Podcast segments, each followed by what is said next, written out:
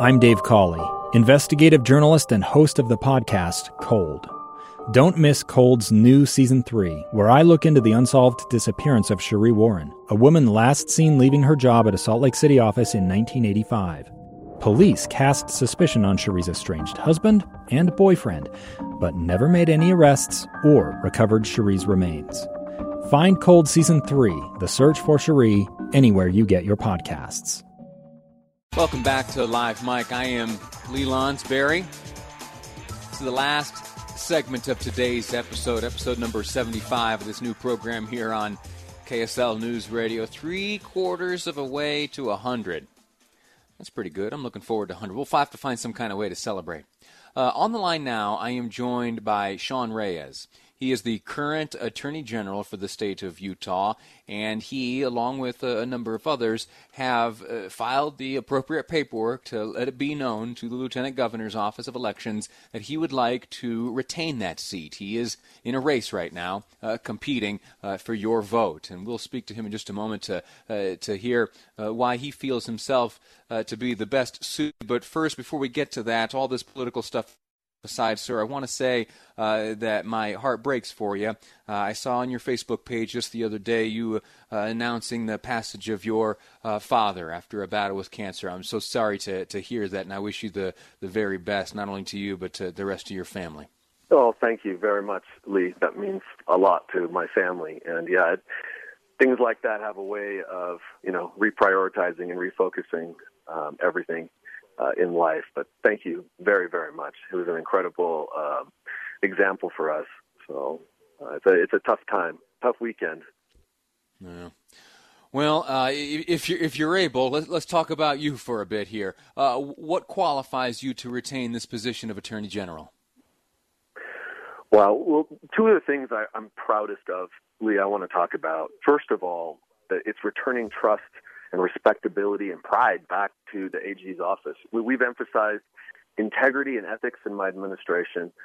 In, in, our first full year, we won the Daniels Fund Ethics Award as an office. That's a national, highly respected organization. And our motto has been win the right way, meaning seeking justice is the biggest win. But there are lots of ways lawyers can abuse the legal system. We just won't do it. Uh, we would rather lose a case doing it the right way than win doing it the wrong way. Of course, our, our goal is to win doing it the right way, and we do a lot of winning the right way on behalf of Utah citizens.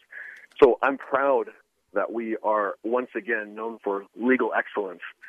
Judges, court clerks, other lawyers, even opposing counsel will frequently comment to me on how much we've raised the bar, excuse me, in terms of the quality of our legal work. Look, we've always had dedicated and bright lawyers in the office. So it's not about them. It's about leadership and empowering these lawyers to be their best. And I'll give you an example.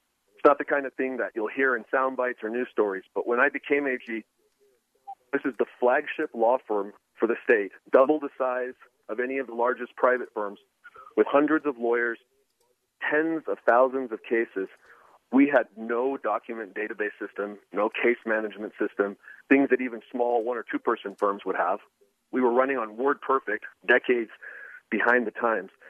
The only thing related to tech that my immediate predecessor had acquired was a device to destroy computer hard drives. I'm not kidding. It was what we were faced with at the time.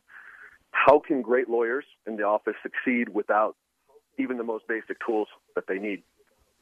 So we, we worked hard with the legislature, executive branch, to get these tools in place, and they've made us far more efficient, more effective, and accountable. And speaking of accountability, I inherited an office that had no performance evaluations. People weren't told what they were doing right or wrong, how to improve or achieve. How can you mentor and prepare leaders and lawyers properly without that? So that's what happens when leadership is focused more on running a political office than a law office. And we've changed all that. We've totally drastically changed the paradigm. We work closely with legislative leaders to increase pace, uh, pay significantly, so that we can actually compete in the market.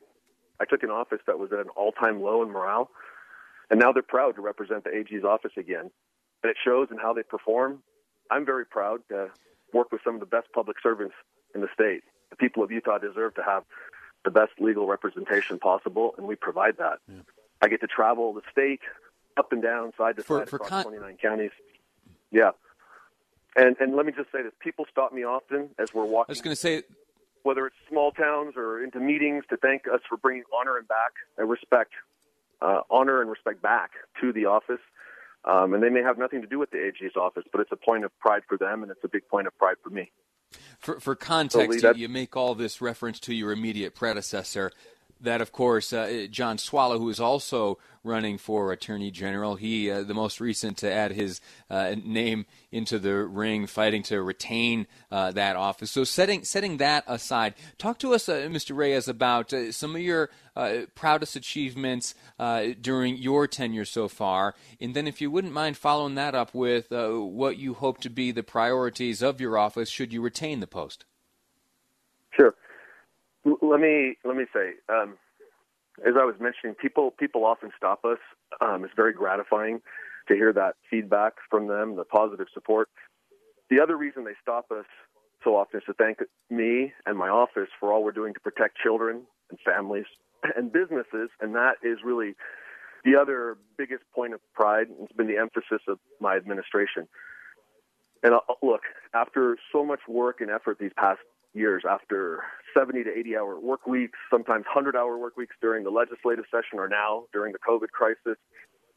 After so much time building coalitions and partnerships, bipartisan ones, public and private ones, big city and rural ones. After all that my team has given, and we've given everything that we have to serve Utah, it is an extreme point of pride to hear these Utah citizens thank us for our children's justice centers, stopping child abuse, thank us with tears in their eyes for keeping their children safe from committing suicide or other self harm through our Safe UT app, or praising our state opioid task force that I helped create that's helped their spouse recover from an opioid addiction or kept their brother alive uh, with naloxone.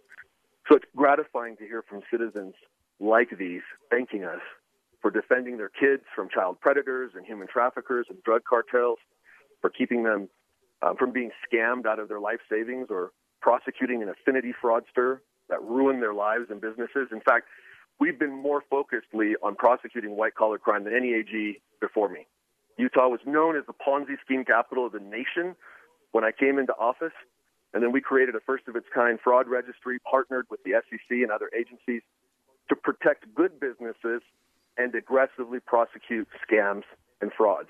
And that's just scratching the surface as far as all that our office has accomplished. We defend our state lands and resources. We've won pivotal cases and battles to empower Utah and Utahns to have more control over our own destiny, whether it's with monuments, navigable waters, or public lands. So the success we have seen protecting Utahns from crimes and other threats speak for themselves. There really, really isn't time. I could provide statistics on dozens of different initiatives and successes we've led in Utah and nationally, but I, you know, if there's time at the end, I'll give you a couple yeah, t- um, that show the results. That, well, well t- t- time is tight. In fact, it has come to an end here. I'm sorry, sir. Uh, let's look for opportunities to talk more about these priorities, priorities, and I'm sure as this uh, race develops, you and I will be speaking again, and and certainly uh, discussing other issues uh, within your capacity as Attorney General now. So uh, again, let me just repeat uh, my my thoughts and prayers with your family after the loss of your father, and also I wish you the best of luck as you pursue reelection. I'm grateful to you for your time and your work in the office. Thanks, Lee. Appreciate it. Take care now. We'll see you. All right. Thanks so much. Uh, that's going to do it for today's episode of Live Mike. Just a minute to go before we say goodbye.